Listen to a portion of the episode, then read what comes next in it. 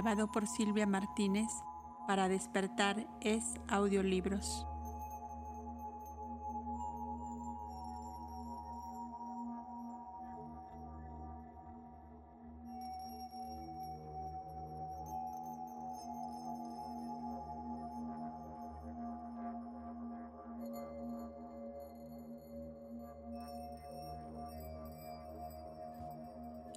Sección 11 los misterios de la hebdómada.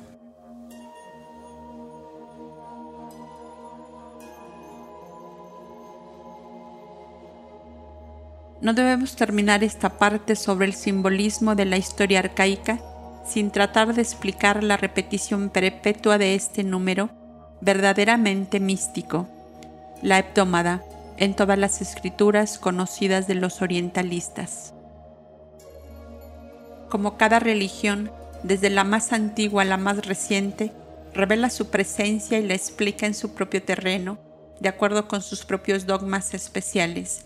No es esta una tarea fácil, por tanto, no podemos hacer cosa mejor ni un trabajo más explicatorio que presentarlas todas a vista de pájaro.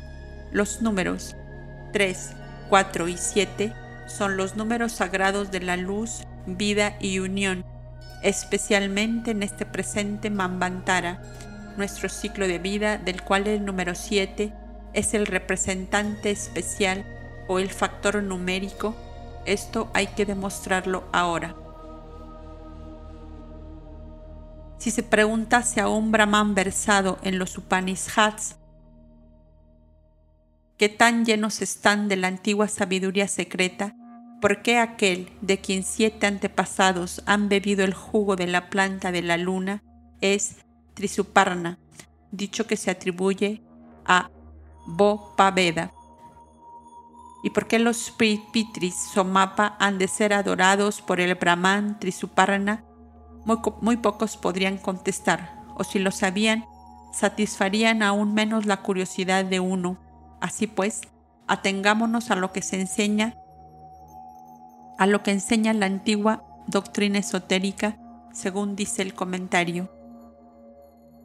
Cuando los primeros siete aparecieron sobre la tierra, arrojaron al suelo la semilla de todas las cosas que crecen en ella. Primeramente vinieron tres y cuatro fueron agregados a estos, tan pronto como la piedra se transformó en planta. Luego vinieron los segundos siete, quienes guiando a los jivas de las plantas produjeron las naturalezas intermedias entre la planta y el animal vivo que se mueve. Los terceros siete desenvolvieron sus chayas, los quintos siete aprisionaron su esencia, así se convirtió el hombre en un saptaparna. A. Saptaparna. Tal es el nombre que se da en la fraseología oculta al hombre significa, como se ha indicado en otra parte, una planta de siete hojas y el nombre tiene una gran significación en las leyendas budistas.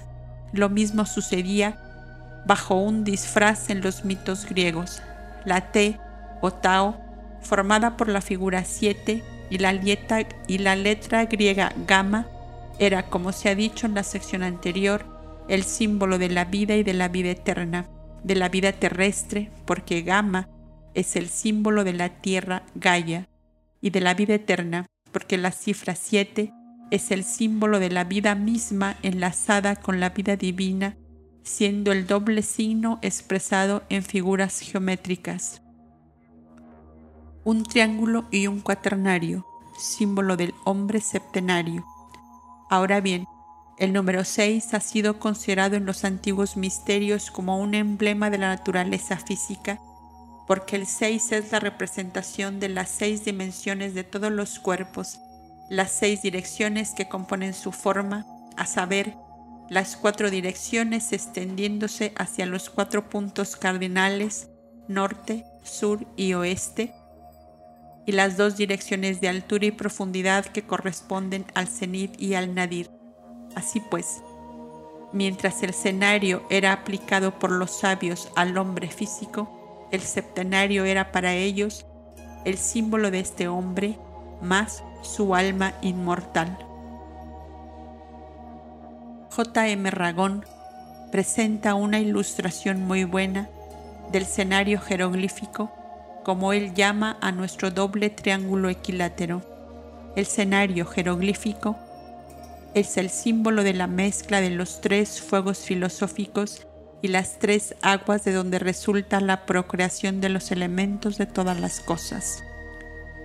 La misma idea se encuentra en el doble triángulo equilátero indo, pues, aunque en este país se le llama el signo de Vishnu, sin embargo, en verdad, es el símbolo de la triada o trimurte, porque, aunque en la interpretación exotérica el triángulo inferior con el vértice hacia abajo es el símbolo de Vishnu, el dios del principio húmedo y del agua, siendo Narayana el principio moviente en el Nara o las aguas, mientras que el triángulo con su vértice hacia arriba es Shiva, el principio del fuego simbolizado por la triple llama en su mano.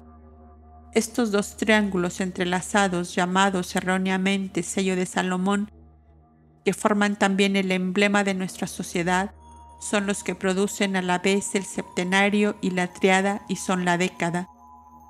De cualquier modo que este sello se examine, todos los diez números están contenidos en él, porque con un punto en medio o en el centro es un signo septuple o septenario. Sus triángulos denotan el número 3 o la triada.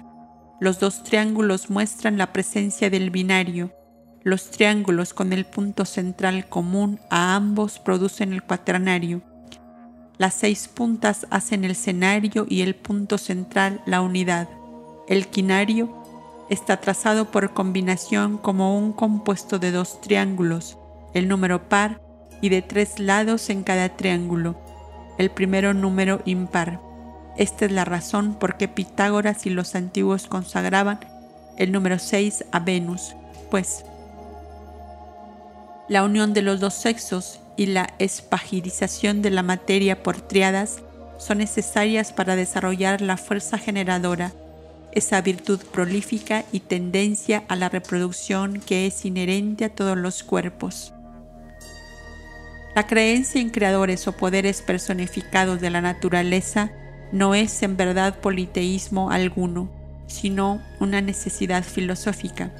Como todos los otros planetas de nuestro sistema, la Tierra tiene siete logos, los rayos emanados del rayo Padre, el protogonos o logos manifestado, el que sacrifica su ese o carne, el universo, para que el mundo pueda vivir y que todas las criaturas que en él existen tengan conciencia.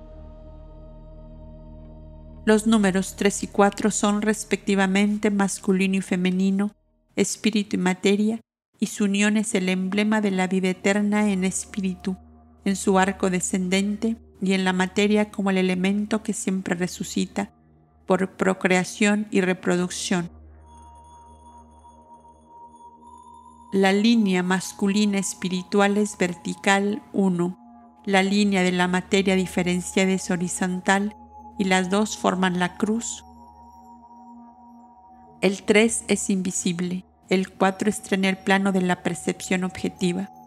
Esta es la razón por la que toda la materia del universo, si se analizase hasta sus confines por la ciencia, podría reducirse a cuatro elementos solamente, carbono, oxígeno, nitrógeno e hidrógeno, y por las que los tres primarios, los no menos de los cuatro, o el espíritu o fuerza graduados, han permanecido una terra incógnita y meras especulaciones, simples nombres para la ciencia exacta. Sus servidores tienen que creer y estudiar primeramente las causas primarias antes de que puedan esperar profundizar la naturaleza y conocer las potencialidades de los efectos. Así, mientras que los hombres del saber occidental tenían y tienen aún el cuatro, la materia, con que entretenerse, los ocultistas orientales y sus discípulos, los grandes alquimistas de todo el mundo, tienen todo el septenario en que estudiar según esos alquimistas. Cuando el 3 y el 4 se besan, el cuaternario junta su naturaleza media con la del triángulo o triada, esto es, la faz de una de sus superficies planas se torna en la cara media del otro y se transforma en un cubo. Solo entonces se convierte el cubo desarrollado en el vehículo y el número de la vida, el Padre, Madre 7. Nota. Hay sabios brahmanes que han protestado contra nuestra división septenaria. Tienen razón desde su propio punto de vista y nosotros la tenemos desde el nuestro dejando fuera del cálculo los tres aspectos o principios adjuntos, solo aceptan cuatro upadis o bases, incluyendo el ego, la imagen reflejada del logos en el karana sharira, y aún estrictamente hablando solo tres upadis, para la filosofía puramente teórico-metafísica o para, objetos de meditación, pueden bastar estos tres como lo muestra el sistema Taraka Yoga, pero para la enseñanza práctico oculta, nuestra división septenaria es la mejor y más fácil. Esto, sin embargo, es solo asunto de escuela y preferencia. Fin de la nota. El siguiente diagrama quizás ayudará al estudiante a comprender estos paralelismos. Principios humanos 7. Alma 6 Budi, 5 manas, forman el triángulo con la punta hacia arriba, que son los principios de la naturaleza física. 4. Kama Rupa, el principio humano del deseo animal que arde furiosamente durante la vida en la materia, produciendo la saciedad, es inseparable de la existencia animal. Equivale al hidrógeno y como principio de la naturaleza física es el más ligero de todos los gases, arde en el oxígeno despidiendo un calor más intenso que cualquier sustancia en combustión y forma el agua, el más estable de los compuestos. El hidrógeno entra ampliamente en todos los compuestos orgánicos. Principio 3.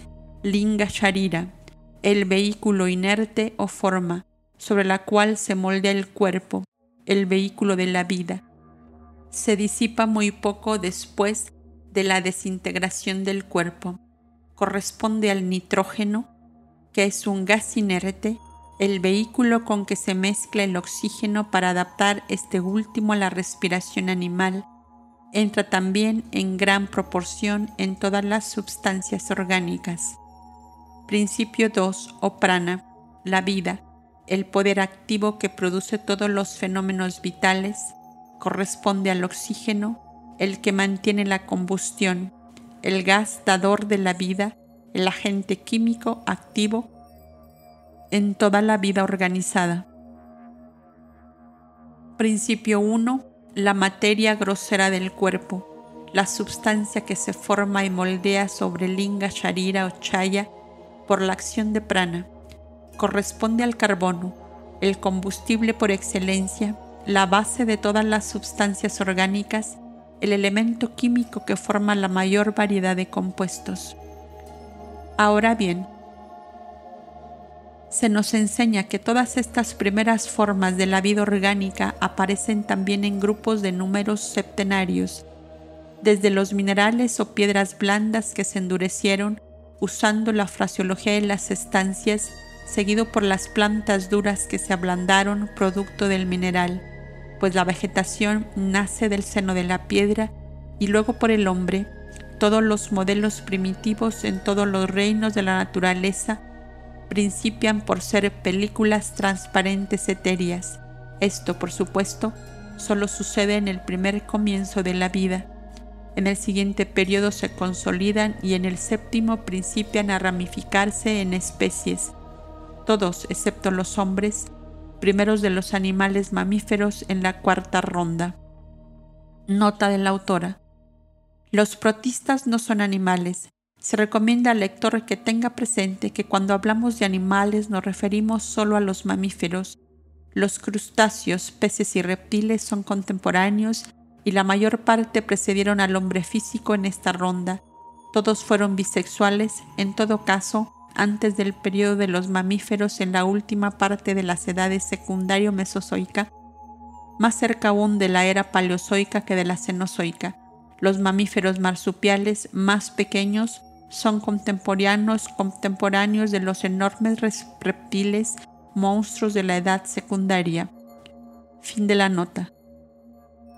Virgilio, versado como lo estaba todo poeta antiguo, más o menos en la filosofía esotérica, cantaba la evolución en los siguientes versos. Al principio los cielos y la tierra y las llanuras se están derritiendo, el globo brillante de la luna y las estrellas de Titán. El espíritu se alimenta dentro y se infunde a través de todo el cuerpo.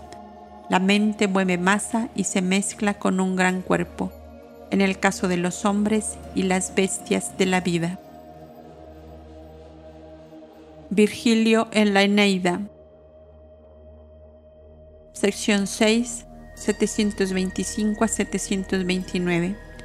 Primeramente, el Espíritu Divino interno sostiene los cielos, la tierra y las planicies de agua, el orbe de la luna y las resplandecientes estrellas y la mente, eterna difundida por todas partes en la naturaleza, pone en acción toda la estupenda trama y mezcla con el vasto cuerpo del universo de esto procedió la raza de los hombres y animales, los principios vitales de la especie voladora y los monstruos que el océano cría bajo su superficie lisa de cristal. Todo procede del éter y de sus siete naturalezas, dicen los alquimistas.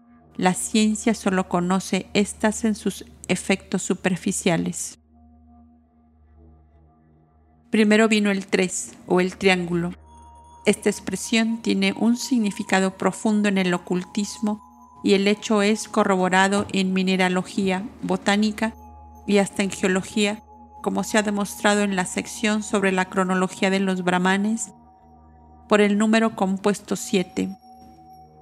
Estando contenidos en él el 3 y el 4, la sal en disolución lo prueba, pues cuando sus moléculas agrupándose principian a depositarse en sólidos, la primera forma que toman es la de triángulos de pequeñas pirámides y de conos.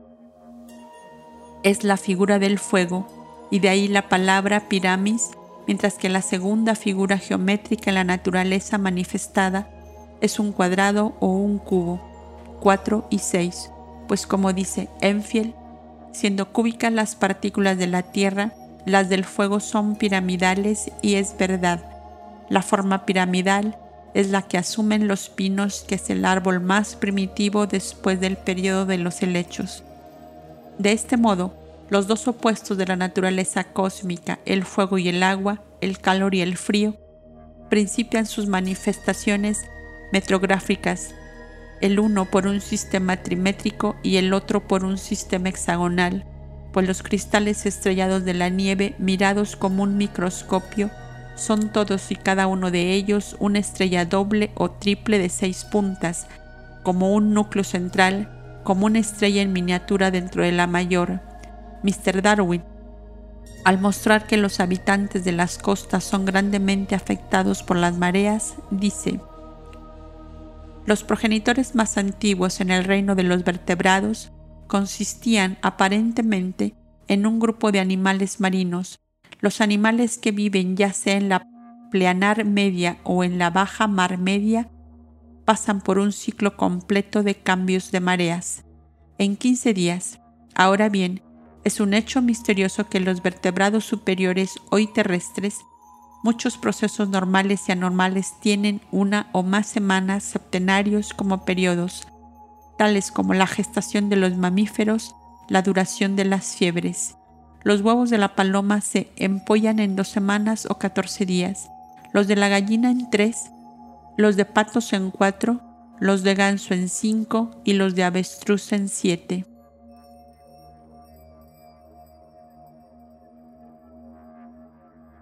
Este número está estrechamente relacionado con la luna, cuya influencia oculta se manifiesta siempre en periodos septenarios. La luna es el guía del lado oculto de la naturaleza terrestre mientras que el Sol es el regulador y factor de la vida manifestada. Esta verdad siempre ha sido clara para los videntes y adeptos. Jacobo Boheme, al insistir sobre la doctrina fundamental de las siete propiedades de la eterna madre naturaleza, probó con ello ser un gran ocultista. Pero volvamos a la consideración del septenario en el simbolismo religioso antiguo, a la clave metrológica del simbolismo de los hebreos que revela numéricamente las relaciones geométricas del círculo, el todo deidad, con el cuadrado, el cubo y el triángulo y todas las emanaciones integrales del área divina, puede añadirse la clave teogónica. Esta clave explica que Noé, el patriarca del diluvio, es en un aspecto la permutación de la deidad, la ley creadora universal, con el fin de la formación de nuestra tierra, su población y la propagación en ella de la vida en general. Ahora bien, teniendo presente la división septenaria en las divinas jerarquías, así como la constitución cósmica y en la humana, el estudiante comprenderá fácilmente que Ja, Noah, esté a la cabeza y sea la síntesis del cuaternario cósmico inferior, la triada sefirotal superior, el triángulo de la cual Jehová Binaj, la inteligencia, es el ángulo izquierdo femenino, emana al cuaternario. Este último, que simboliza por sí al hombre celeste, el Adán Kadmon sin sexo, considerado como la naturaleza en lo abstracto, se convierte también en un septenario, emanando así los otros tres principios adicionales, la naturaleza inferior terrestre o naturaleza física manifestada, la materia y nuestra tierra, siendo el séptimo Malkut, la esposa del hombre celeste, y formando así, con la triada superior o Keter, la corona, el número completo del árbol sefirotal, el 10, el total en la unidad o el universo, aparte de la triada superior, los sefirot creadores inferiores son siete. Lo anterior no se relaciona directamente con nuestro objeto, pero es un recuerdo necesario para facilitar la comprensión de lo que sigue. La cuestión está en mostrar que Ja Noah, o el Jehová de la Biblia hebrea, el supuesto creador de nuestra tierra, del hombre y de todo lo que hay en ella, es, inciso A, el septenario inferior, los Elohim creadores en su aspecto cósmico. B. El tetragramatón o el Adán Kadmon, el hombre celeste, de las cuatro letras en sus aspectos teogónico y cabalístico. C. El Noé, idéntico al Shista Indo, la semilla humana dejada para poblar la tierra de una creación o anterior, como lo expresan los Puranas, o el periodo prediluviano, como lo expresa alegóricamente la Biblia en su carácter cósmico. Pero ya sea un cuaternario o tetragramatón o una triada, el Dios creador bíblico no es el Dios universal, a menos de confundirse con Ein Sof como Brahma con Parabrahman, sino un septenario, uno de los muchos septenarios del septenario universal.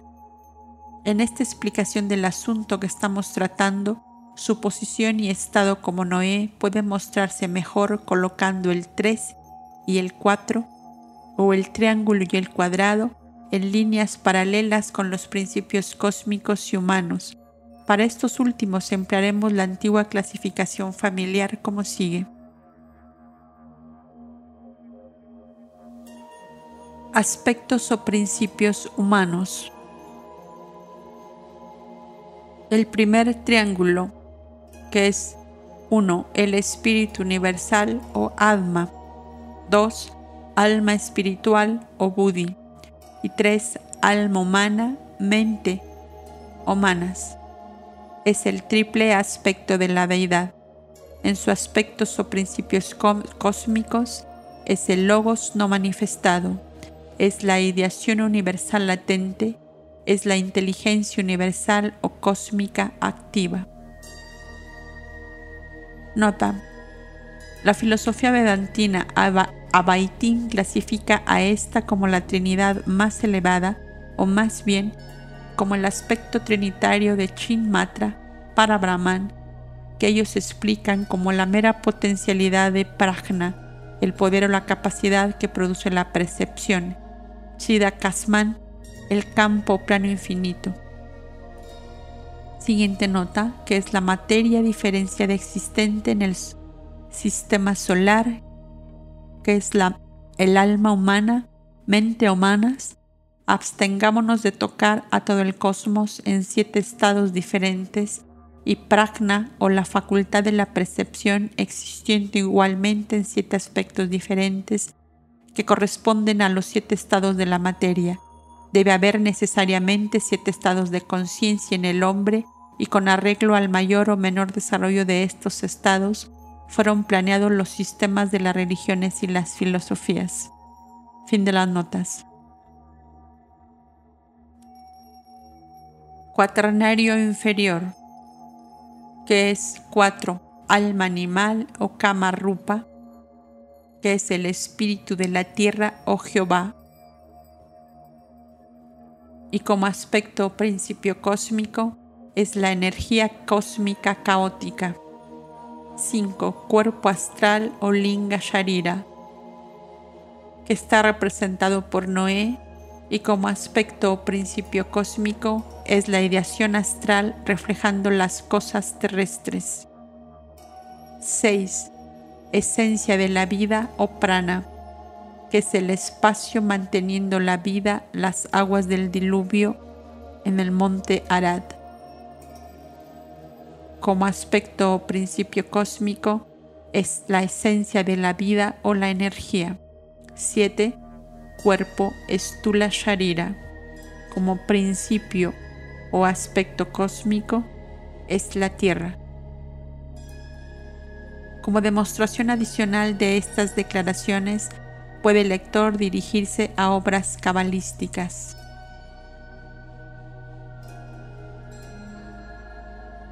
Simbolizando así Noé tanto el mano raíz como el mano simiente, o el poder que desenvolvió nuestra cadena planetaria y nuestra Tierra, así como la raza simiente, la quinta que se salvó, mientras que perecieron las últimas subrazas de la cuarta, el Manu Vais Bas Bata, se verá que el número 7 se presenta a cada paso. Noé como permutación de Jehová es el que representa la hueste septenaria de los Elohim y es por esto el Padre o Creador, el preservador de toda la vida animal. De aquí los versículos del Génesis, de cada animal puro tomarás por siete, el macho, que es el tres, y la hembra, que es el cuatro, de las aves del aire también por siete, etc., seguido por todos los periodos de siete días y lo demás. Sección B. La tetrarquis en relación con el heptágono, de modo que el número 7 como un compuesto del 3 y del 4 es el factor común de toda religión antigua porque es el común factor en la naturaleza. Hay que justificar su adopción y mostrar que el número por excelencia, pues desde la aparición del budismo esotérico se han hecho muchas objeciones y se han manifestado dudas respecto de la exactitud de estos acertos.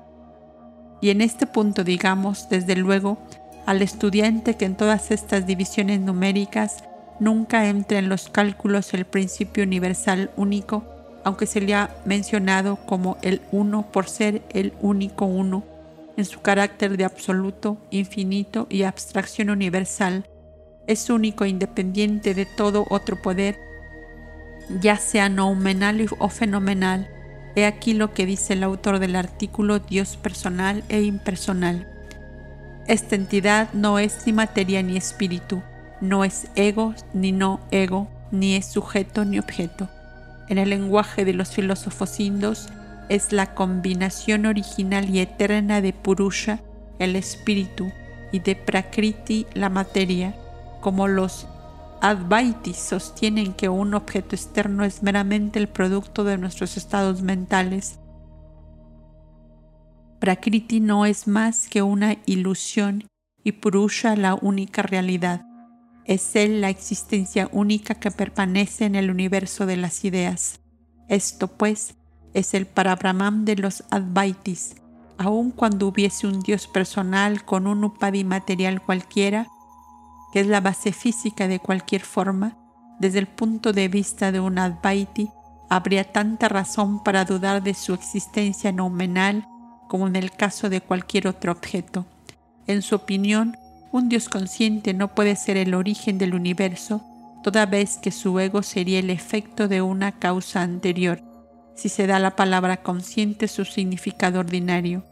No pueden ellos admitir que el gran total de todos los estados de conciencia del universo sea su deidad, porque estos estados están constantemente, cambiando y que el idealismo cósmico cesa durante el pralaya. Solo hay un estado permanente en el universo que es el estado de inconsciencia perfecta, medio Chida Kasam, el campo de la conciencia de hecho. Cuando mis lectores se hagan cargo del hecho de que este gran universo no es en realidad más que una enorme agregación de varios estados de conciencia, no se sorprenderán de encontrar que el último estado de inconsciencia sea considerado como para Brahman por los Advaitis. Aunque completamente fuera de toda cuenta o cálculo humano, esta enorme agregación de varios estados de conciencia es un septenario compuesto en su totalidad de grupos septenarios, sencillamente porque la capacidad de percepción existe en siete diferentes aspectos correspondientes a las siete condiciones de la materia o a las siete propiedades o estados de la materia. Por lo tanto, la serie de 1 a 7 principia en los cálculos esotéricos con el primer principio manifestado, el cual es el número 1 si principiamos a contar por arriba y el número 7 si lo hacemos desde abajo, o sea, desde el principio más inferior. La tétrada se considera en la Cábala, como lo hacía Pitágoras, el número más perfecto o más bien sagrado porque emanaba del uno, la primera unidad manifestada, o más bien los tres en uno, y este último ha sido siempre impersonal, sin sexo, incomprensible, aun cuando dentro de la posibilidad de las percepciones mentales superiores no hubo jamás intención de que la primera manifestación de la mónada eterna representase el símbolo de otro símbolo, lo no nato por el elemento nacido o el logos uno por el hombre celeste. El tetragramatón o la tetrarquis de los griegos es el segundo logos, el demiurgo. La tétrada, según piensa Thomas Taylor, es en todo caso el animal mismo de Platón quien como siriano observa justamente, fue el mejor de los pitagóricos, subsiste en la extremidad de la triada inteligible, como ha mostrado muy satisfactoriamente Proclo en el libro 3 de su tratado sobre la teología de Platón, y entre estas dos triadas el doble triángulo, una inteligible y la otra intelectual. Existe otro orden de dioses que participa de ambos extremos.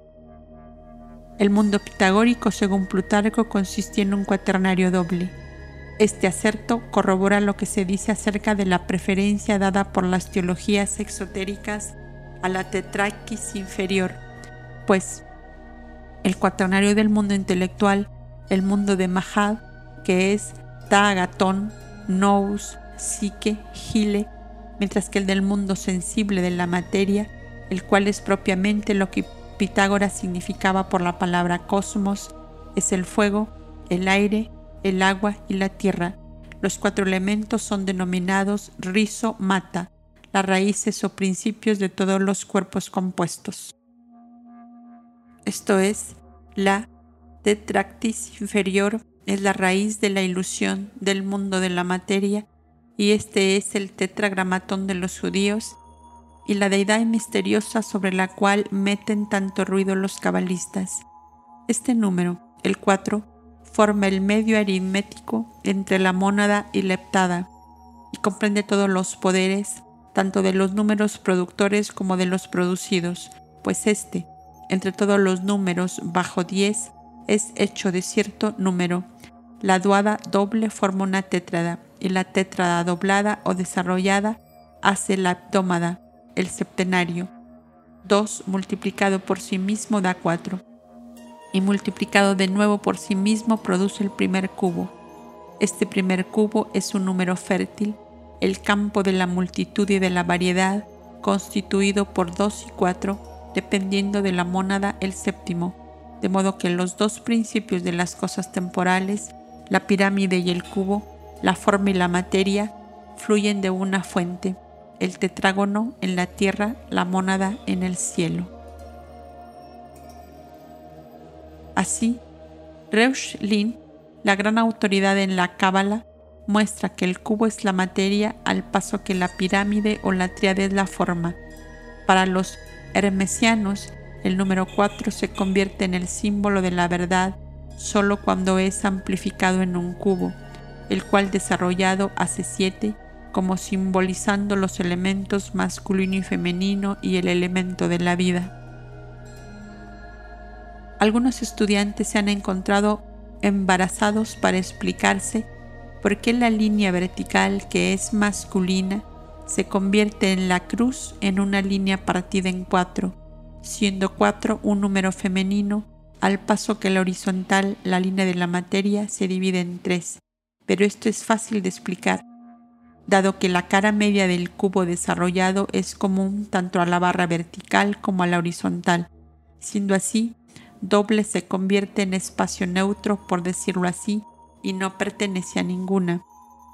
La línea del espíritu permanece triádica y la línea de la materia doble, siendo el 2 un número par y por tanto también femenino.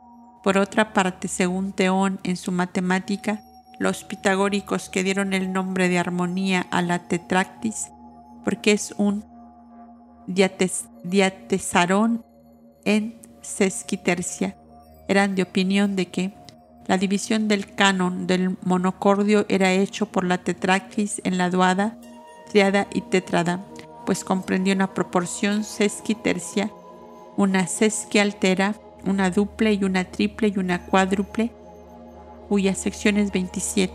En la notación musical antigua, el tetracordio consistía en tres grados o intervalos y cuatro términos de sonidos llamados por los griegos diatesarón y por nosotros un cuarto.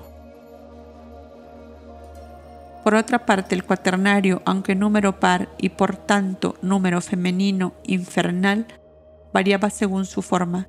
Esto lo, lo indica Stanley el 4 era llamado por los pitagóricos el guardián de la clave de la naturaleza, pero en unión del 3, que lo convertía en 7, se transformaba en el más perfecto y armonioso de los números.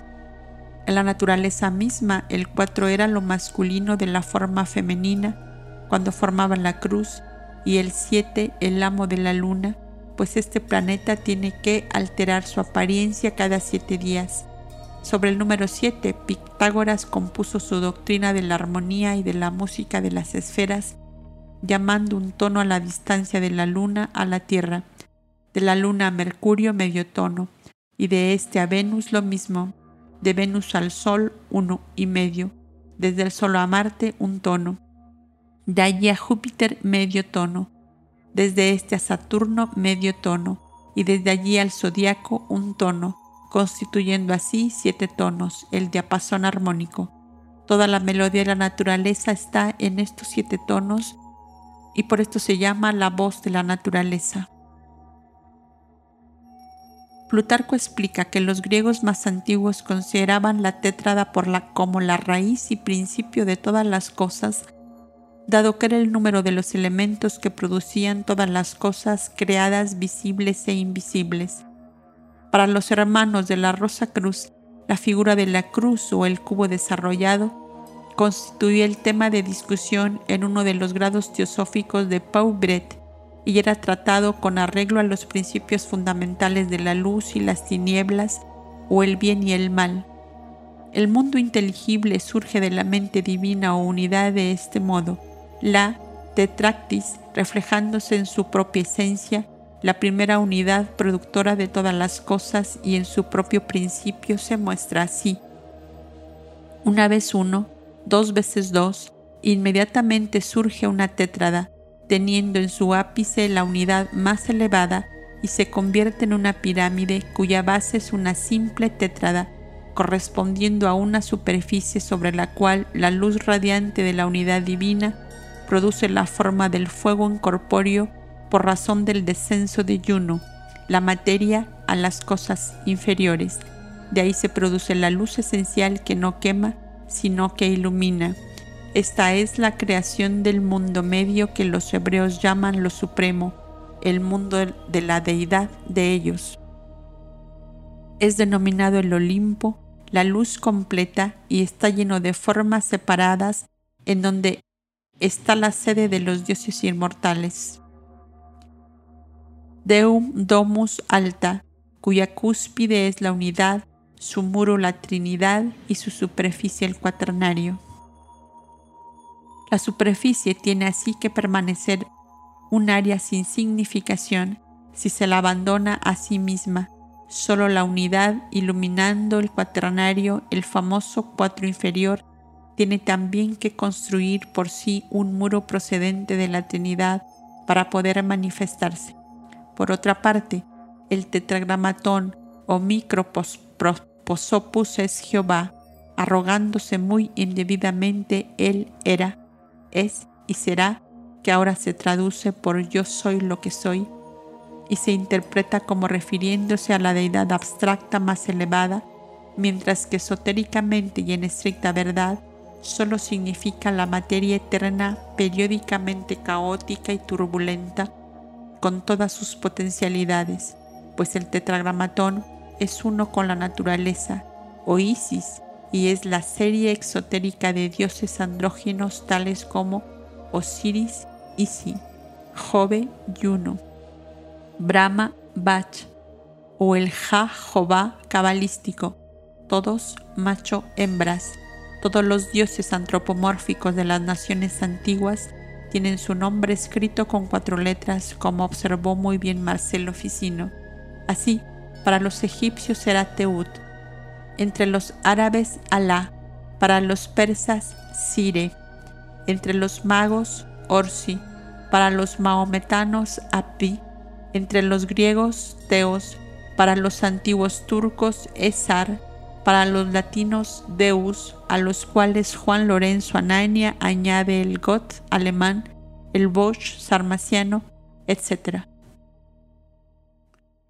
Siendo la monada una y un número impar, los antiguos decían por esto que los números impares eran los solos perfectos y quizás egoístamente, aunque siendo sin embargo un hecho, los consideraban a todos como masculinos y perfectos aplicables a los dioses celestes, mientras que los números pares tales como 2, 4, 6 y especialmente 8, siendo femeninos, eran considerados imperfectos y aplicados solamente a las deidades terrestres o infernales. Virgilio anota el hecho diciendo número deus impare gaudet. Al dios le satisface un número impar pero el número 7 o heptágono lo consideraban los pitagóricos como un número religioso y perfecto. Era llamado telésforos, porque por su medio todo en el universo y la humanidad es llevado a su fin, esto es, a su culminación. La doctrina de las esferas gobernadas por los siete planetas sagrados muestra, desde la Lemuria a Pitágoras, a los siete poderes de la naturaleza terrestre y sublunar, así como a las siete grandes fuerzas del universo, procediendo y desenvolviéndose en siete tonos que son las siete notas de la escala musical. Nota. Los siete planetas no están limitados a este número porque los antiguos no conociesen a otros, sino sencillamente porque eran las casas primitivas o primordiales de los siete logos. Puede haber nueve, o 99 planetas descubiertos, ¿ves? Pero esto no altera el hecho de ser solo estos siete los sagrados. Fin de la nota. La héptada, nuestro septenario, era considerada como número de una virgen porque es no nacida, lo mismo que el logos o el aja de los vedantinos, sin padre ni madre, sino procediendo directamente de la mónada que es el origen y corona de todas las cosas y puesto que la heptada procede directamente de la mónada, de aquí que sea, como se enseña en la doctrina secreta de las escuelas más antiguas, el número perfecto y sagrado de este nuestro Maha Mambantara. El septenario o héptada estaba consagrado verdaderamente a varios dioses y diosas, a Marte con sus siete servidores, a Osiris cuyo cuerpo estaba dividido en siete y dos veces siete partes, a Apolo, el Sol, entre sus siete planetas, tocando el himno al de los siete rayos en su arpa de siete cuerdas, a Minerva, la sin padre ni madre, y a otros. El ocultismo cis-himaláyico con su división septenaria y por causa de la misma, debe ser considerado como el más antiguo origen de todos. Le son contrarios algunos fragmentos dejados por neoplatónicos y los admiradores de estos que apenas saben lo que defienden. Nos dicen, ved, vuestros precursores creían solamente en un hombre triple, compuesto de espíritu, alma y cuerpo. Mirad, el Taraja Raja Yoga de la India limita esta división a tres, nosotros a cuatro y los vedantinos a cinco cosas. A esto nosotros los de la escuela arcaica preguntamos. ¿Por qué pues, dice el poeta griego, que no son cuatro sino siete los que cantan alabanza al sol espiritual? Siete las letras sonoras cantan alabanzas de mí, al Dios inmortal, la deidad todopoderosa porque además es el triuno Lao, el dios del misterio llamado el cuádruple. Y también los símbolos triádicos y tetrádicos se hallan bajo un nombre unificado entre los cristianos, el Jehová de las siete letras. ¿Por qué en el Sheva hebreo es el juramento, la tetractis pitagórica, idéntico al número siete? O como dice Mr. Gerald Massey, el tomar un juramento era sinónimo de septear y el 10 expresado por la letra Yod era el número completo de Iasabaot, el dios de 10 letras. En Aucción de Luciano, Pitágoras pregunta, ¿cómo contáis vosotros? La respuesta es 1, 2, 3, 4. Entonces Pitágoras dice, ¿veis? Es lo que vosotros concebís 4. Hay 10 un triángulo perfecto en nuestro juramento, la tetractis el 4 o 7 en junto. ¿Por qué? Dice también Proclo. El padre de los versos dorados celebra la tetractis como fuente de la naturaleza perenne. Sencillamente porque los cabalistas occidentales que citan las pruebas esotéricas contra nosotros no tienen idea del verdadero significado esotérico. Todas las cosmologías antiguas, las cosmografías más antiguas de los dos pueblos más remotos de la quinta raza raíz, los indoarios y los egipcios, juntamente con las primeras razas chinas, restos de la raza cuarta o atlante, basaban todos sus misterios en el número 10, representando el triángulo superior, el mundo invisible y metafísico, y el tres o cuatro inferiores o el reino físico. No es la Biblia judía la que hizo notable el número 7. Hesiodo usó las palabras el séptimo es el día sagrado, antes de que se hubiese oído hablar de sábado de Moisés. El número 7 nunca estuvo limitado a una sola nación. Esto está bien probado por los siete vasos del templo del sol, cerca de las ruinas de Babián en el Alto Egipto, por los siete fuegos ardiendo constantemente durante siglos ante los altares de Mitra, por los siete templos santos de los árabes, por las siete penínsulas, las siete islas, siete mares, siete montañas y ríos de la India y del Zohar. Los sefiros judíos de los siete esplendores, las siete deidades góticas, los siete mundos de los caldeos y sus siete espíritus, las siete constelaciones mencionadas por Hesiodo y Homero, y todos los siete interminables que los orientalistas encuentran en todos los manuscritos que descubren. Lo que finalmente tenemos que decir es lo siguiente.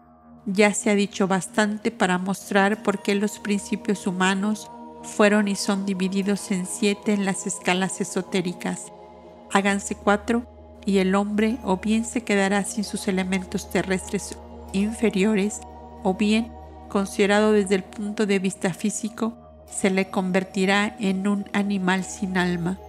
El cuaternario tiene que ser la tetracti superior o la inferior, la celeste o la terrestre, para ser comprensible según las enseñanzas de la antigua escuela esotérica. El hombre tiene que ser considerado como un septenario. Esto era tan bien comprendido que hasta los llamados gnósticos cristianos adoptaron este venerable sistema. Este permaneció secreto durante largo tiempo, pues aunque se sospechaba, ningún manuscrito de aquella época habla de él lo suficientemente claro para satisfacer al escéptico. Pero en nuestra ayuda ha venido la curiosidad literaria de nuestros días. El evangelio más antiguo y mejor conservado de los gnósticos, Pisti Sofía, para que la prueba sea absolutamente completa, citaremos de una autoridad, C.W. King, el único arqueólogo que ha tenido una ligera vislumbre de esta acabada doctrina y el mejor escritor de nuestro tiempo sobre los gnósticos y sus joyas. Según este extraordinario tratado de literatura religiosa, verdadero fósil gnóstico, la entidad humana es el rayo septenario del uno, precisamente como nuestra escuela lo enseña. Está ella compuesta de siete elementos, cuatro de los cuales son tomados de los cuatro mundos manifestados cabalísticos. Véase. De Asiaj alcanza el Nefesh, o sede de los apetitos físicos, también el aliento vital. De Gesirah, el Ruach, o sede de las pasiones de Briah el Nesamah o razón, y de Atzilud obtiene el Chaya o principio de la vida espiritual. Esto parece una adaptación de la teoría platónica del alma, obteniendo sus facultades respectivas de los planetas en su progreso descendente a través de sus esferas. Pero el Pisti Sofía, con su acostumbrado atrevimiento, presenta esta teoría bajo una forma mucho más poética. El hombre interno es, de un modo semejante, formado por cuatro constituyentes, pero estos son suplidos por los aeons rebeldes de las esferas, quedando sin embargo en ellos el poder, una partícula de la luz divina el alma, el quinto, formado con las lágrimas de sus ojos y del sudor de sus tormentos. Falsificación del espíritu correspondiente al parecer a nuestra conciencia, el sexto, y últimamente el hado o el ego kármico cuyos deberes son conducir al hombre al fin que le está destinado, si tiene que morir por el fuego conducido al fuego se tiene que morir por una fiera, conducirle a la fiera el séptimo. Nota. Los siete centros de energía desarrollados o hechos objetivos por la acción de Fojat sobre el elemento 1, o de hecho el séptimo principio de los siete elementos que existen en todo el cosmos manifestado, podemos en este punto decir que ellos son en verdad los sefirots de los cabalistas, los siete dones del Espíritu Santo en el sistema cristiano y en un sentido místico, los siete hijos de Devaki muertos por Kansa antes del nacimiento de Krishna. Nuestros siete principios simbolizan todo esto. Tenemos que dejarlos o separarnos de ellos antes de alcanzar el estado de Krishna o de Cristo, el de Jivan Mukta, y concentrarnos por completo en el más elevado, el séptimo y el 1.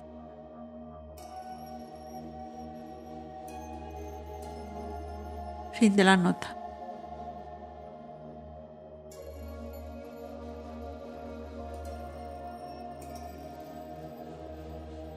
Sección C.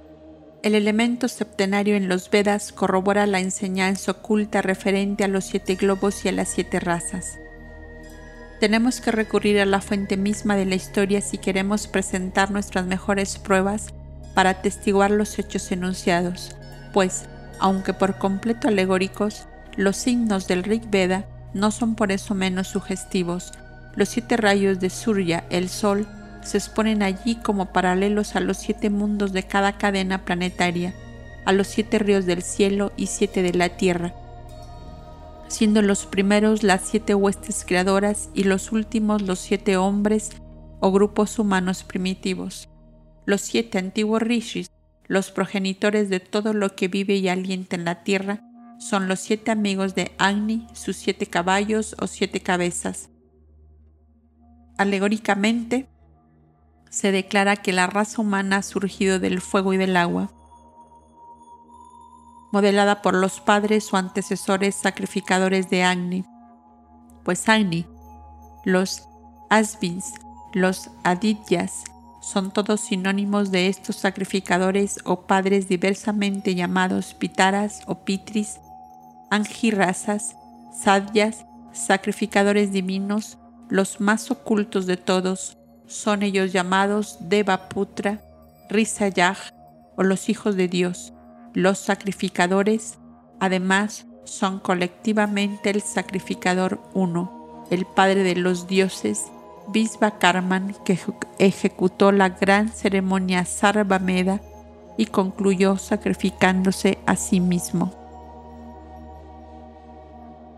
Nota, el profesor Roth en el diccionario de Peter define a los angirrazas como una raza de seres superiores intermedia entre dioses y hombres, mientras que el profesor Weber, siguiendo su invariable costumbre de modernizar y antropoformizar lo divino, ve en ello los sacerdotes originales de la religión que era común a los indo, arias y persas.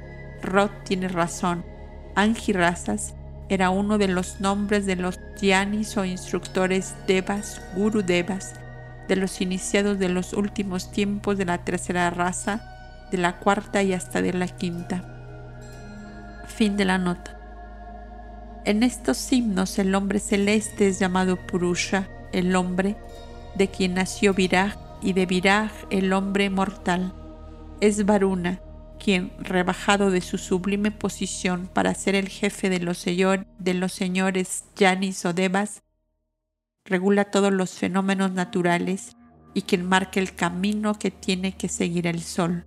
Los siete ríos del cielo, los dioses creadores descendentes y los siete ríos de la tierra, las siete humanidades primitivas, están bajo su dominio como se verá.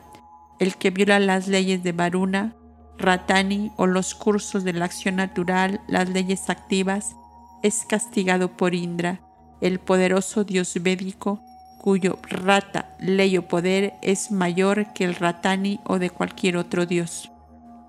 Así pues, el Rig Veda, el más antiguo de todos los anales antiguos conocidos, puede verse que corrobora las enseñanzas antiguas casi en todos los conceptos sus himnos, que son los anales escritos por los primeros iniciados de la quinta raza, la nuestra, acerca de las enseñanzas primordiales, hablan de las siete razas, dos aún por venir, alegorizándolas por las siete corrientes, y de las cinco razas, Pancha, Kristaya, que han habitado ya este mundo en las cinco regiones, Pancha Pradisha, así como de los tres continentes que fueron.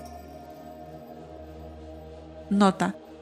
Solo son tres los continentes sumergidos o de otro modo destruidos, pues el primer continente de la primera raza existe hasta hoy y durará hasta lo último que se describen en la doctrina secreta, el hiperbóreo, el lemuro, adoptando el nombre conocido ahora por la ciencia, y el Atlante. La mayor parte de Asia surgió de debajo de las aguas después de la destrucción de la Atlántida, el África vino aún más tarde, mientras que Europa es el quinto y último continente, siendo mucho más antiguas algunas partes de las dos Américas, pero de esto hablaremos más adelante. Los iniciados que escribieron los anales de los Vedas, o sea, los rishis de nuestra quinta raza, lo verificaron en un tiempo en que la Atlántida se había ya sumergido. La Atlántida es el cuarto continente que apareció pero el tercero que desapareció. Fin de la nota. Únicamente los eruditos que lleguen a dominar el significado secreto del Purusha Shukta, un himno del Rig Veda, en el cual la intuición de los orientalistas modernos ha querido ver uno de los últimos himnos del Rig Veda, son los que pueden esperar comprender cuán armoniosas son sus enseñanzas y cómo corroboran las doctrinas esotéricas. Tienen ellos que estudiar dentro de todo lo abstruso de su sentido metafísico la revelación que allí hay entre el Purusha, hombre celeste, sacrificado para la producción del universo, y todo lo que hay en él, y el hombre mortal terrestre, antes de que comprendan la oculta filosofía del versículo. El hombre Purusha o Pispa Karman tiene siete cercos de leña y tres veces siete capas de combustible. Cuando los dioses ejecutaron el sacrificio, ataron al hombre como víctima. Esto se relaciona con las tres razas septenarias primordiales y muestra la antigüedad de los Vedas que no conocían ningún otro sacrificio, probablemente en estas primeras enseñanzas orales, y también con los siete grupos primarios de la humanidad, pues Karman representa la humanidad divina colectivamente. La misma doctrina se ve reflejada en las otras religiones antiguas, a nosotros debe haber llegado desfigurada y mal interpretada como sucede con los parsis que la leen en su bendidad y en otras obras, aunque sin comprender las alusiones que contiene mejor que los orientalistas. Sin embargo, la doctrina está claramente mencionada en sus obras antiguas.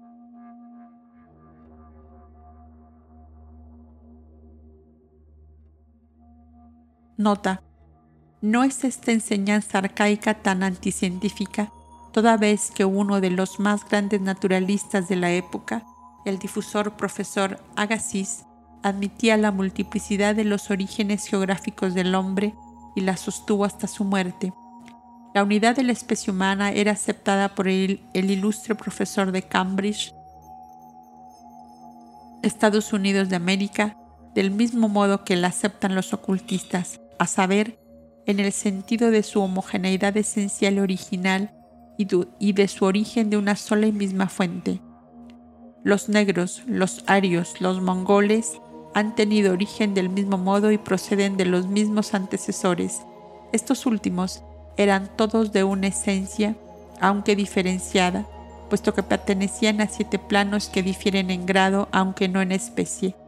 Esa diferencia física original fue solo un poco más acentuada más adelante por la de las condiciones geográficas y de clima.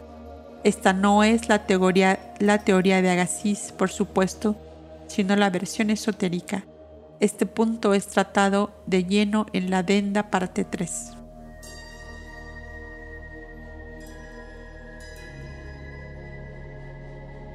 Fin de la nota. Comparando la enseñanza esotérica con las interpretaciones del profesor James Darmesteter, se puede ver desde luego dónde radica el error y la causa que lo produjo. El pasaje dice así.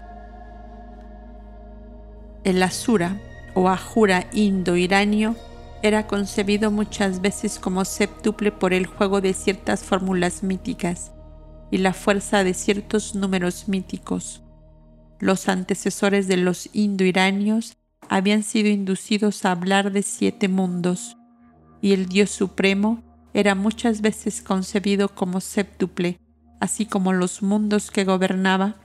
Los siete mundos se convirtieron en Persia en los siete Kashbare de la tierra.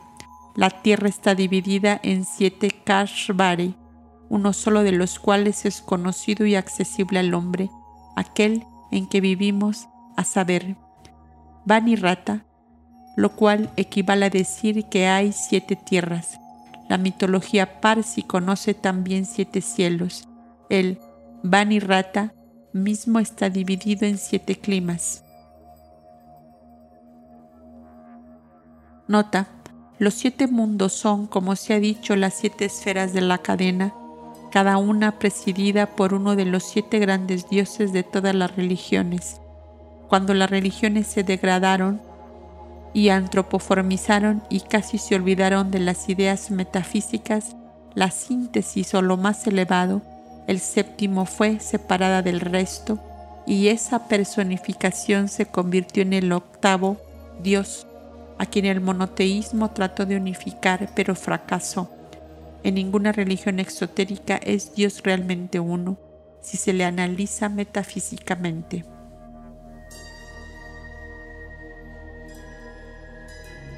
Siguiente nota.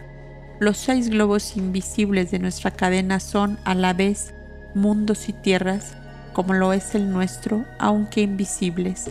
Pero, ¿en dónde podían estar las siete tierras invisibles de este globo? Fin de la nota. La misma división y doctrina puede verse en la más antigua y más reverenciada de las escrituras indas, el Rig Veda, en él se mencionan seis mundos además de nuestra tierra, los seis Rahamsi sobre Prithvi, la tierra, oeste y Dam opuesto a aquel que está más allá, esto es, los seis globos en los otros tres planos o mundos. Las itálicas son nuestras para señalar la identidad de las doctrinas con las de la enseñanza esotérica y acentuar el error que se comete. Los magos o más deístas solo creían en lo que otros pueblos creían, a saber en siete mundos o globos de nuestra cadena planetaria, de los cuales solo uno es accesible al hombre en el tiempo presente, nuestra Tierra, y en la sucesiva aparición y destrucción de siete continentes o tierras sobre este nuestro globo, hallándose cada continente dividido en conmemoración de los siete globos, uno visible y seis invisibles.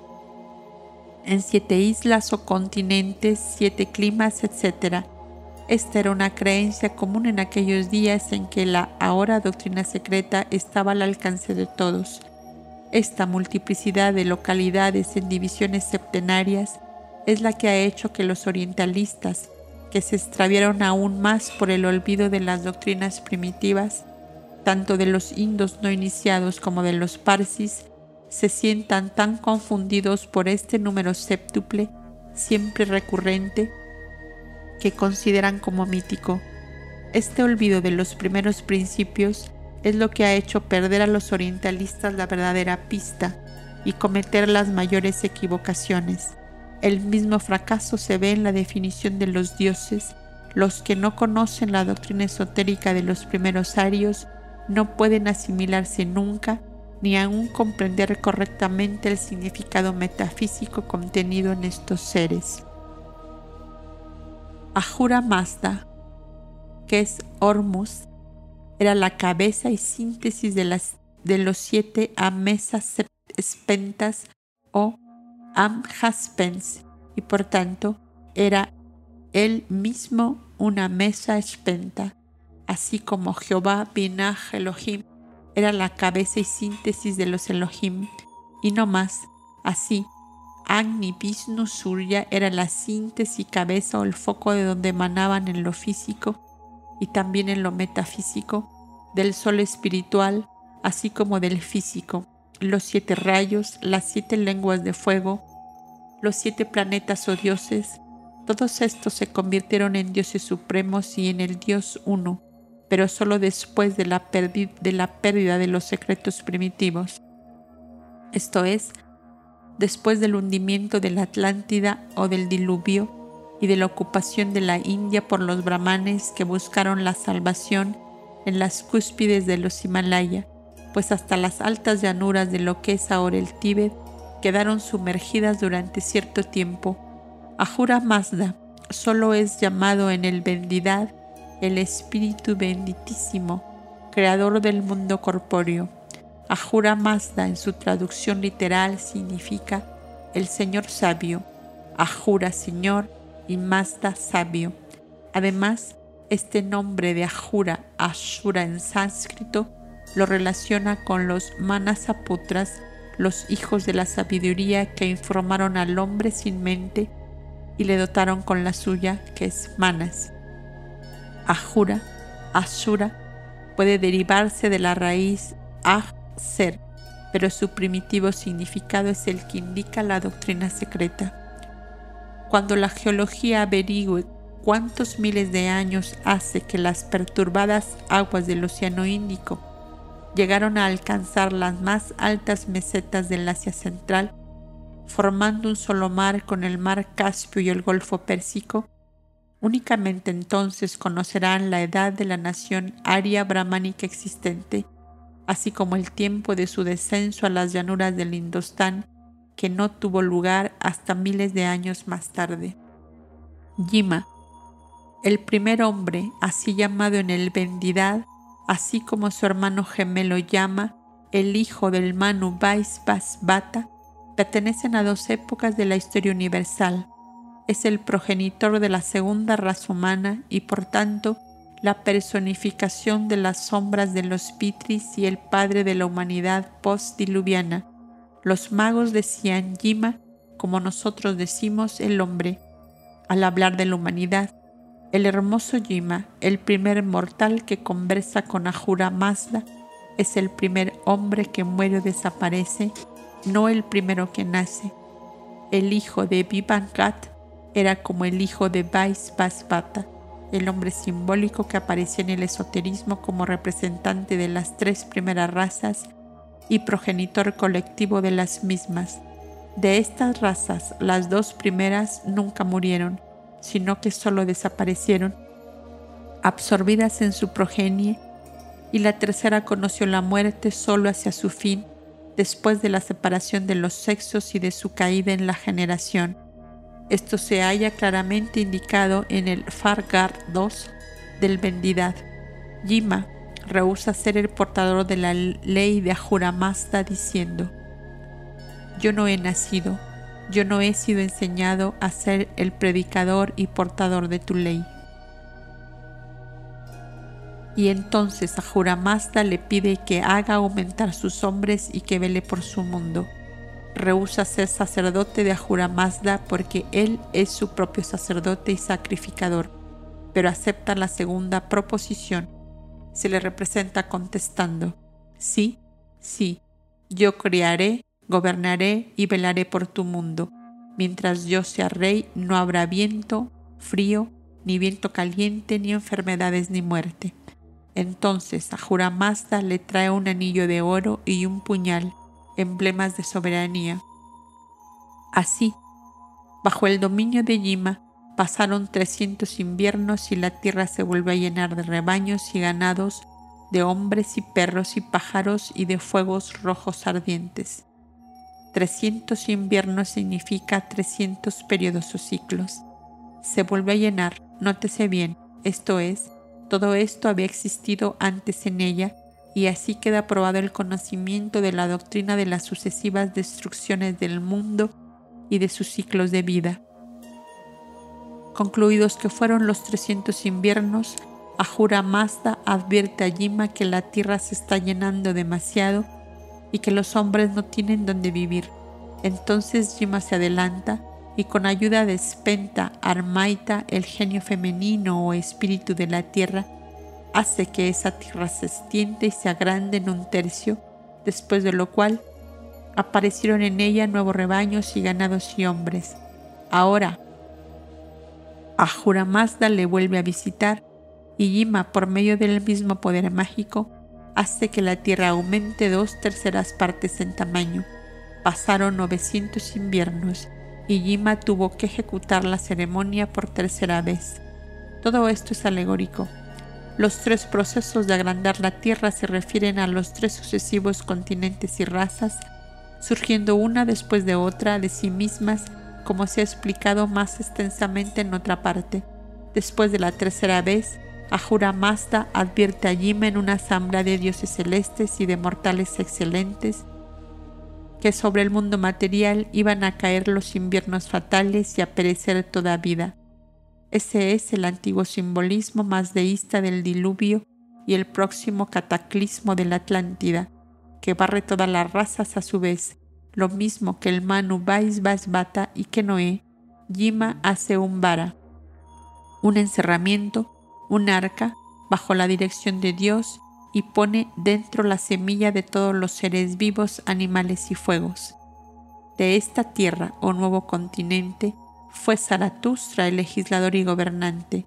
Esta fue la cuarta raza en sus principios, después que los hombres de la tercera principiaron a desaparecer.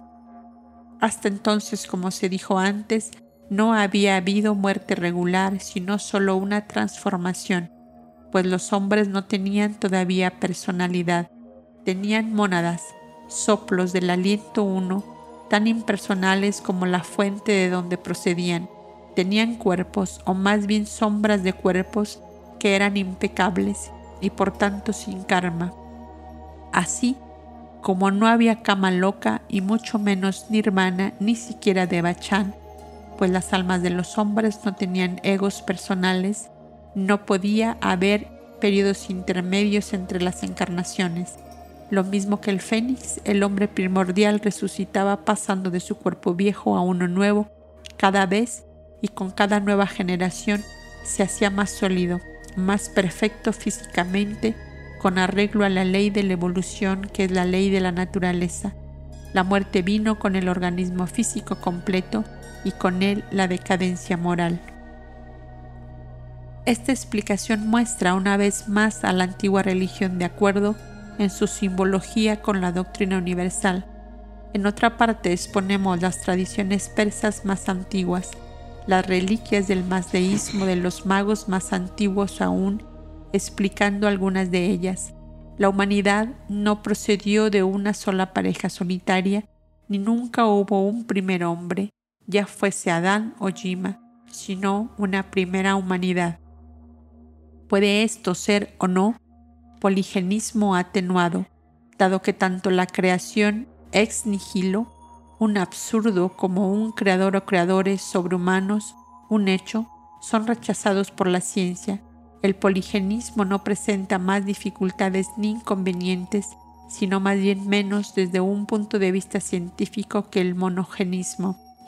De hecho, es tan científico como otro cualquier acerto, pues en su introducción a Types of Making de Nod y Glidon, Agassiz declara su creencia en un número indefinido de razas primordiales de hombres creados separadamente y observa que mientras en cada departamento zoológico los animales son de diferentes especies, el hombre, a pesar de la diversidad de sus razas, siempre es uno y el mismo ser humano. El ocultismo define y limita el número de las razas primordiales a siete a causa de los siete progenitores o prajapatis, los desarrolladores de seres. Estos no son dioses, sino seres sobrenaturales, sino espíritus adelantados de otro planeta inferior, renacidos en este planeta, y que dieron a su vez nacimiento en la ronda presente a la humanidad actual esta doctrina es también corroborada por los gnósticos, uno de sus ecos. En su Antropología y Génesis del Hombre enseñaban estos que cierto grupo de siete ángeles formó los primeros hombres que no eran más que formas, como sombras gigantescas y sin sentido, un mero gusano que se retorcía, escribe Irineo, quien como siempre toma la metáfora por realidad.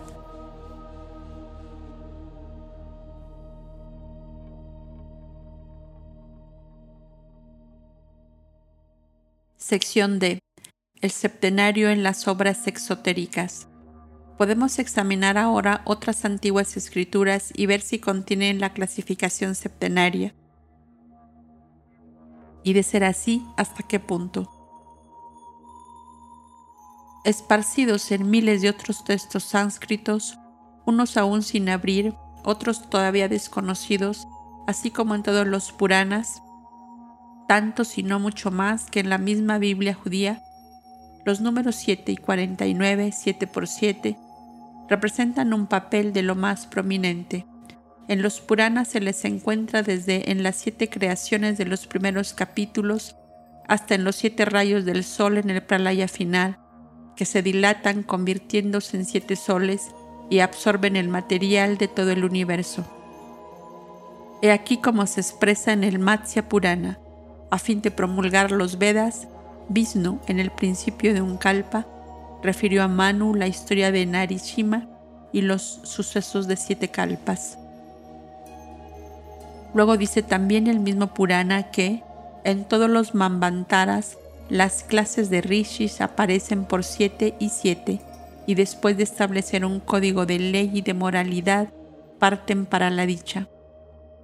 Nota, según dice Parashara, estas son las siete personas por quienes han sido protegidos en los diversos Mambantaras los seres creados, porque el mundo todo ha sido penetrado por la energía de la deidad, se le da el nombre de Vishnu, de la raíz vis, entrar o penetrar, pues todos los dioses, los manus, los siete rishis, los hijos de los manus, los indras, los soberanos de los dioses, todos no son más que el poder impersonal de Vishnu. Vishnu es el universo y el universo mismo está dividido, según el Rig Veda, en siete regiones, la cual debe ser autoridad suficiente en todo caso para los brahmanes. Fin de la nota. Los rishis, además, representan muchas otras cosas aparte de ser sabios vivientes. En la traducción de la Tarva Veda del doctor Muir leemos 1. El tiempo nos lleva adelante corcel con siete rayos, mil ojos, infatigable, lleno de fecundidad. Sobre él montan los sabios inteligentes, sus ruedas son todos los mundos. 2. Así el tiempo marcha sobre siete ruedas, tiene siete naves, la inmortalidad de su eje. Él es ahora todos estos mundos. El tiempo apresura hacia adelante al primer Dios. 3. El tiempo contiene un recipiente lleno, lo vemos existiendo en muchas formas. Él es todos estos mundos en el futuro. Ellos le llaman el tiempo en los más elevados cielos. Ahora, añádase a esto el siguiente versículo de los libros esotéricos. El espacio y el tiempo son uno. El espacio y el tiempo no tienen nombre pues son el aquello incognoscible que solo puede percibirse por medio de sus siete rayos, los cuales son las siete creaciones, los siete mundos, las siete leyes, etc. Teniendo presente que los Puranas insisten sobre la identidad de Vishnu con el tiempo y el espacio, y que hasta el símbolo rabínico de Dios es Makhom, el espacio se ve claro porque, para los fines de una deidad manifestada, espacio, materia y espíritu, el punto central 1 se convirtió en el triángulo y en el cuaternario el cubo perfecto, por tanto en 7. Hasta el viento trabaja, la fuerza mística y oculta que impulsa y regula el curso de las estrellas y planetas, es septenario. Los Puranas, Kurma y Linga enumeran siete vientos principales de ese nombre vientos que son los principios del espacio cósmico. Están ellos íntimamente relacionados con Ruba, ahora Alfa, la estrella polar, lo que a su vez está relacionada con la producción de varios fenómenos por medio de las fuerzas cósmicas.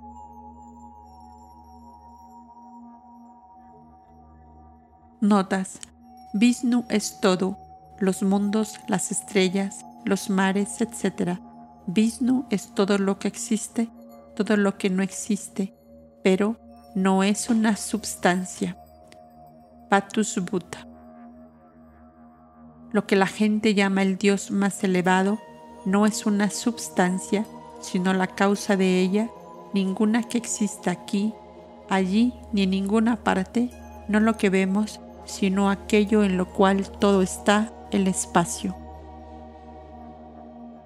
Siguiente nota. Por tanto, se dicen los Puranas que la vista por la noche de Ruba, la estrella polar y del puerco marino celeste, si sumara una constelación, hace espiar cualquier pecado que se haya cometido durante el día. El hecho es que los rayos de las cuatro estrellas en el círculo de la aparición perpetua, la Agni, Mahedra, Kasyapa y Ruba, colocadas en la cola de la osa menor, si sumara, los astromágicos de la India comprenderán lo que esto significa. Fin de la nota.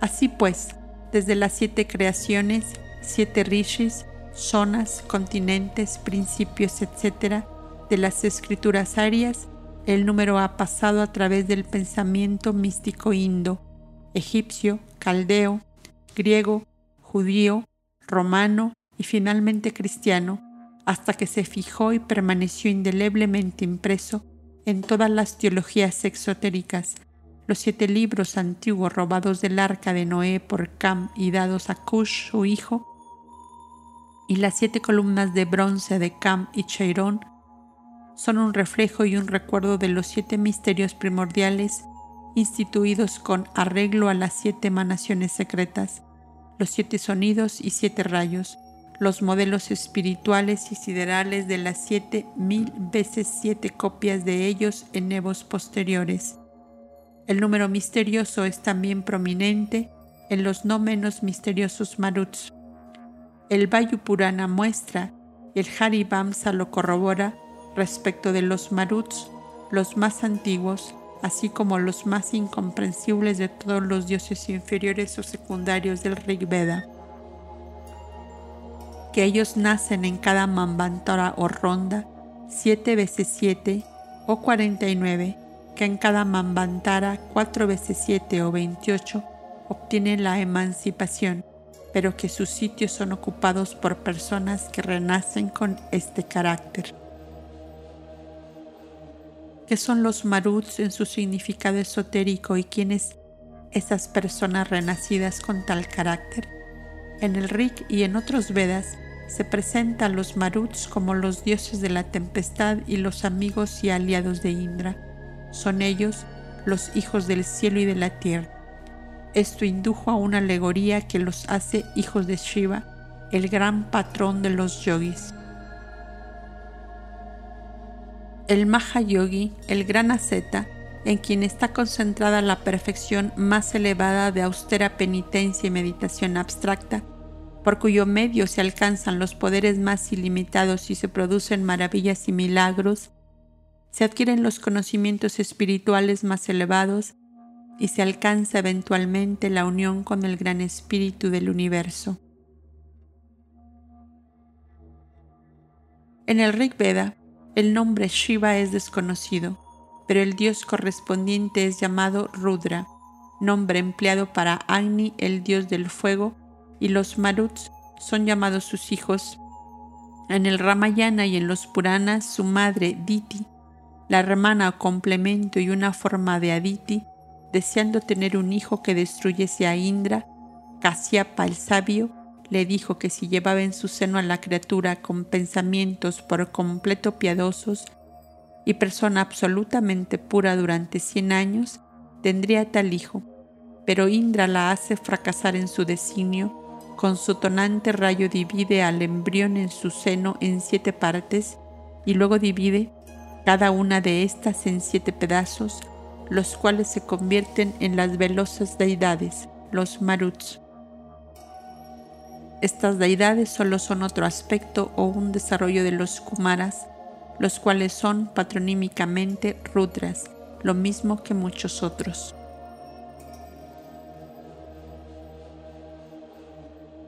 Nota. Respecto del origen de Rudra se declara en algunos Puranas que su progenie espiritual, creada en él por Brahma, no está limitada a los siete Kumaras ni a los once Rudras, etc., sino que comprende un número infinito de seres iguales en personas y medios a su padre virgen, alarmando, alarmado ante su fiereza, número de inmortalidad, Brahma pide a su hijo Rudra que forme criaturas de naturaleza diferente y mortal. Rudra rehúsa crear y desiste, etc. Por tanto, Rudra es el primer rebelde. Linga, Mayu, Matsya y otros Puranas. Fin de la nota. Diti, siendo Aditi, a menos que se nos pruebe lo contrario, Aditi, decimos, o el Akasha en su forma más elevada, es el séptuple cielo egipcio. Todo verdadero ocultista comprenderá lo que esto significa. Diti, repetimos, es el sexto principio de la naturaleza metafísica, el Buddhi la Akasha.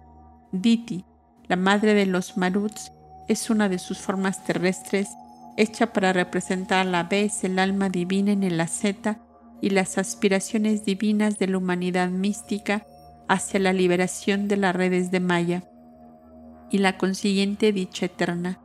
Indra está ahora degradado por razón del Kali Yuga, cuando tales aspiraciones no son ya generales, sino que se han hecho anormales a causa de la difusión general de ahamkara, el sentimiento del egoísmo o I amnes y de la ignorancia, pero en el principio Indra era uno de los dioses más grandes del panteón indo, como lo demuestra el Rig Veda.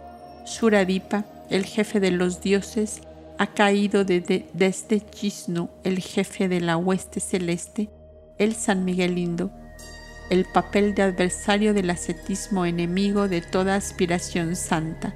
Se le muestra casado con Aindri, Indrani, la personificación de Andriyaka, la evolución del elemento de los sentidos con quien se casó a causa de sus atractivos voluptuosos, después de lo cual principió a enviar demonios femeninos celestes para que excitasen las pasiones de los hombres santos o yogis y los distrajesen de las grandes penitencias que temía. Por lo tanto, Indra, caracterizado ahora como dios del firmamento, la atmósfera personificada, es en realidad el principio cósmico Mahat y el quinto principio humano, Manas en su aspecto dual, relacionado con Buddhi y arrastrado por el principio Kama, el cuerpo de pasiones y deseos. Esto es demostrado al decir Brahma al dios vencido que sus frecuentes derrotas eran debidas a karma y eran un castigo por su licencia y la seducción de varias ninfas, con este último carácter es como trata de salvarse destruyendo la futura criatura destinada a vencerlo. La criatura, por supuesto, que alegoriza la voluntad firme y divina del yogi, determinando a resistir todas estas tentaciones y a destruir así las pasiones en su personalidad terrestre. Indra triunfa también porque la carne vence al espíritu, divide el al embrión del nuevo adeptado divino engendrado por los ascetas de la quinta raza aria en siete partes, lo cual es una alusión no solo a las siete subrazas de la nueva raza raíz, en cada una de las cuales habrá un Manu, sino también a los siete grados del adeptado y luego cada parte en siete pedazos, refiriéndose a los Manu Rishis de cada raza raíz y hasta de las subrazas. No parece difícil percibir lo que significan los maruts que obtienen cuatro veces siete emancipaciones en cada mambantara y esas personas que renacen con ese carácter, esto es, con el de los maruts, en su significado esotérico y que ocupan su sitio. Los maruts representan a las pasiones tempestuosas desencadenadas en el pecho de cada candidato cuando se prepara para la vida ascética esto místicamente. También representan las potencias ocultas escondidas en los múltiples aspectos de los principios inferiores de la kasha, representando su cuerpo o estula sharira, la atmósfera inferior terrestre de todo globo habitado, esto mística y sideralmente, y también representan las existencias conscientes, seres de una naturaleza cósmica y física.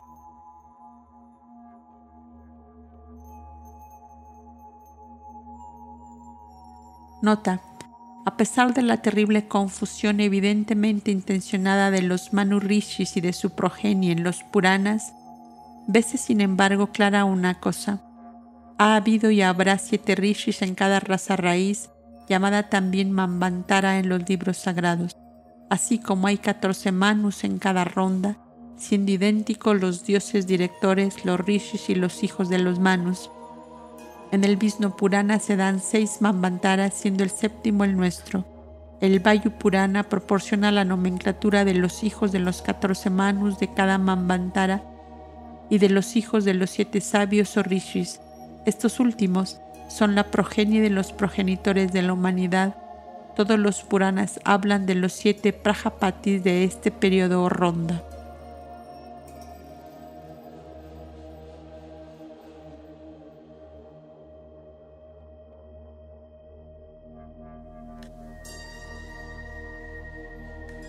Por otra parte, Maruts en el lenguaje oculto es uno de los nombres que se dan a los egos de los grandes adeptos que han partido y que son conocidos como Nirvana Kayas, de esos egos para quienes desde el momento en que se hallan fuera de toda ilusión no hay debachar, los cuales, habiendo renunciado voluntariamente al nirvana en bien de la humanidad, o que no habiéndolo alcanzado todavía, permanecen invisibles en la tierra. Por tanto se muestra a los maruts primero como hijos de Shiva Rudra, el yogi patrón cuyo tercer ojo místicamente tiene que ser adquirido por el asceta antes de convertirse en adepto, luego en su carácter cósmico como subordinados de Indra y adversarios suyos bajo diversos caracteres. Las cuatro veces siete emancipaciones aluden a las cuatro rondas, así como a las cuatro razas que precedieron a la nuestra, en cada una de las cuales han renacido marutajivas o mónadas que hubieran obtenido la liberación final si hubiesen querido aprovecharse de ella. Pero en lugar de esto, por, por amor al bien de la humanidad, que lucharía aún desamparada en las redes de la ignorancia y de la desgracia, si no fuera por esta ayuda extraordinaria, renacen una y otra vez con aquel carácter, ocupando así sus propios sitios. ¿Quiénes son ellos en la tierra? Lo sabe todo estudiante de la ciencia oculta, así como sabe que los maruts son rudras entre los cuales está también incluida la familia de Bastri, un sinónimo de Karman, el gran patrón, el gran patrón de los iniciados. Esto nos da un amplio conocimiento acerca de su verdadera naturaleza. Nota. Chaksusa era el Manu del sexto periodo tercera ronda y tercera raza, en el cual Indra era Mano Java. Como hay una perfecta analogía entre la gran ronda Mahakalpa, cada una de las siete rondas y cada una de las siete grandes razas en cada una de las rondas, el Indra del sexto periodo tercera corresponde por tanto al final de la tercera raza en el tiempo de la caída o separación o señor de los Maruts. Se dice que Rudra recibió su nombre a causa de su llanto. De aquí que Brahma lo llamase Rudra, pero lloró siete veces más y obtuvo así otros siete nombres de los cuales usa uno durante cada periodo. Fin de la nota. Lo mismo acontece con la división septenaria del cosmos y los principios humanos. Los Puranas, juntamente con otros textos sagrados, están llenos de alusiones sobre esto. En primer término, el huevo del mundo que contenía a Brahma o al universo estaba revestido externamente con siete elementos naturales, al principio enumerados vagamente como agua, aire, fuego, éter y tres elementos secretos Luego el mundo se dice que está cercado por todos lados por siete elementos, también dentro del huevo como se ha explicado. El mundo está cercado por todos lados y arriba y abajo por la cáscara del huevo de Brahma, Anda Katana. Alrededor de la cáscara fluye el agua, la cual está rodeada de fuego. El fuego por el aire, el aire por el éter, el éter por el origen de los elementos, Ahamkara, este último por la mente universal o inteligencia según traduce Wilson, se refiere ello tanto a las esferas del ser como a los principios. Prithvi no es nuestra tierra sino el mundo, el sistema solar, y significa vasto, el anchuroso. En los Vedas, la más grande de todas las autoridades, aunque es necesaria una clave para poder leerlos correctamente, se mencionan tres tierras celestes que fueron llamadas a la existencia simultáneamente con Bumi, nuestra tierra. Se nos ha dicho muchas veces que es seis y no siete el número de esferas, principios, etc. Contestamos que efectivamente solo hay seis principios en el hombre toda vez que su cuerpo no es principio alguno, sino la cubierta corteza de un principio. Lo mismo sucede con la cadena planetaria. En esta cadena, esotéricamente hablando, la Tierra, así como también el séptimo, o más bien el cuarto plano, que se presenta como el séptimo, si contamos desde el primer triple reino de los elementales que principian su formación, puede no ser tomada en cuenta. Aunque es para nosotros el único cuerpo visible de los siete, el lenguaje del ocultismo es variado, pero suponiendo que son solo tres en lugar de siete, las tierras que se mencionan en los Vedas, ¿qué son estas tres cuando nosotros no conocemos más que una? Es evidente que debe haber un significado oculto en este punto Veámosle. La tierra que flota en el océano universal del espacio y que Brahma en los Puranas divide en siete zonas es Prithvi. El mundo dividido en siete principios. Una división cósmica que parece bastante metafísica en sus efectos ocultos, pero que es física en realidad. Muchos kalpas después se nombra nuestra tierra, la cual es también a su vez dividida en siete zonas con arreglo a la ley de analogía que guiaba a los antiguos filósofos. Después de esto vemos en ella siete continentes, siete islas, siete océanos, siete mares y ríos, siete montañas, siete climas, etc. Nota. En el Vishnu Purana se afirma que la Tierra con sus continentes, montañas, océanos y cortes externa tienen 50 crores o 500 millones de yohanas de extensión a lo cual observa el traductor, esto comprende las esferas planetarias, pues el diámetro de las siete zonas y océanos, siendo cada océano del mismo diámetro que el continente que encierra, y cada sucesivo continente, teniendo dos veces el diámetro del que le precede, llega a ser dos crores o cincuenta y cuatro lakhs.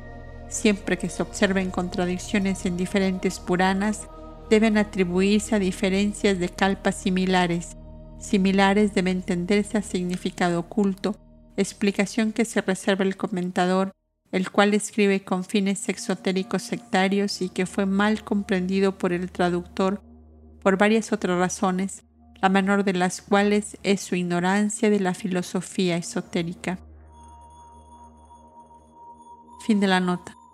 Además, no es solo en las escrituras y filosofías indas donde se encuentran referencias a las siete tierras, sino también en las cosmogonías persia, fenicia, caldea y egipcia, y, y hasta en la misma literatura rabínica.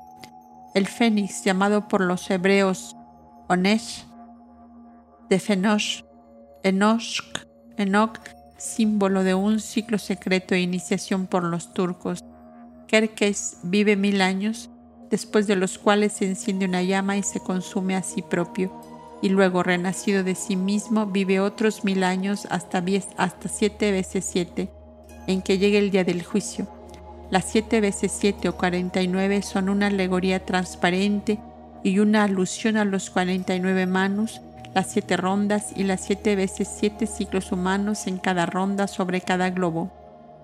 El Kerkes y el Oneg representan un ciclo de raza y el árbol místico de Ababel, el árbol padre de Curán, producen nuevas ramas y vegetación a cada resurrección del Carques o Fénix, significando produce nuevas ramas y vegetación a cada resurrección del Carques o Fénix, significando el día del juicio, un pralaya menor.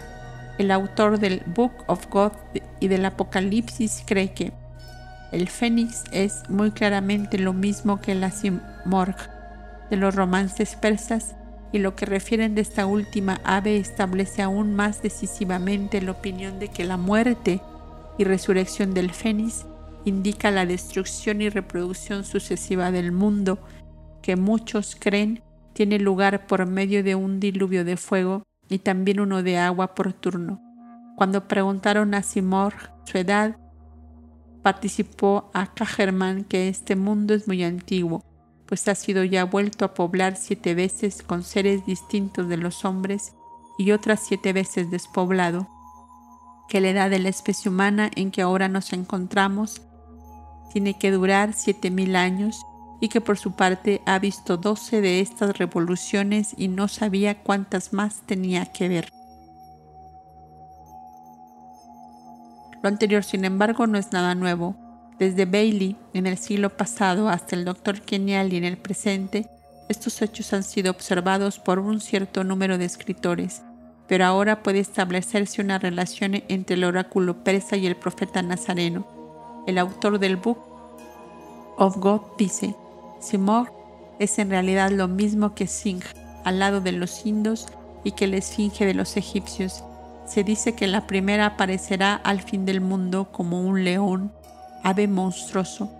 De estos han tomado los rabinos sus mitos de una enorme ave que algunas veces está en tierra y otras veces anda en el océano, al paso que su cabeza sostiene el firmamento y con el símbolo han adoptado también la doctrina a que se relaciona. Enseñan ellos que habrá siete renovaciones sucesivas del globo y que cada sistema reproducido durará siete mil años y que la duración total del universo será de 49 mil años. Esta opinión que envuelve la doctrina de la preexistencia de cada criatura renovada pueden haberla aprendido durante la cautividad babilónica o puede haber sido una parte de la religión primordial que sus sacerdotes habían conservado desde tiempos remotos. Ella muestra más bien que los judíos iniciados tomaron de otros el significado que después perdieron sus sucesores no iniciados, los talmudistas, los cuales aplicaron las siete rondas y las 49 razas, etc., erróneamente. No solo sus sacerdotes, sino los de todos los demás países, los gnósticos, cuyas diversas enseñanzas son los múltiples ecos de la doctrina universal y primitiva, pusieron los mismos números bajo otra forma en boca de Jesús. En la muy oculta Pistisofía, Decimos más bien hasta el mismo editor o autor cristiano del Apocalipsis ha conservado esta tradición y habla de las siete razas, cuatro de las cuales con parte de la quinta han pasado y dos están por venir. Esto está dicho tan claro como es posible. He aquí cómo se expresa el ángel. He aquí la mente que tiene sabiduría. Las siete cabezas son siete montañas sobre las cuales la mujer se asienta y hay siete reyes, cinco han caído y uno existe, y el otro no ha llegado aún. ¿Quién no ve, por poco que conozca el lenguaje simbólico de antaño, en los cinco reyes que han caído, a las cuatro razas raíces que han existido y parte de la quinta en el que existe, y en el otro que no ha llegado aún, a las razas raíces sexta y séptima futuras, así como también a las subrazas de esta nuestra raza presente? En otro lugar de la parte tercera se verá otra alusión aún más patente a las siete rondas y a las 49 razas en el Levítico.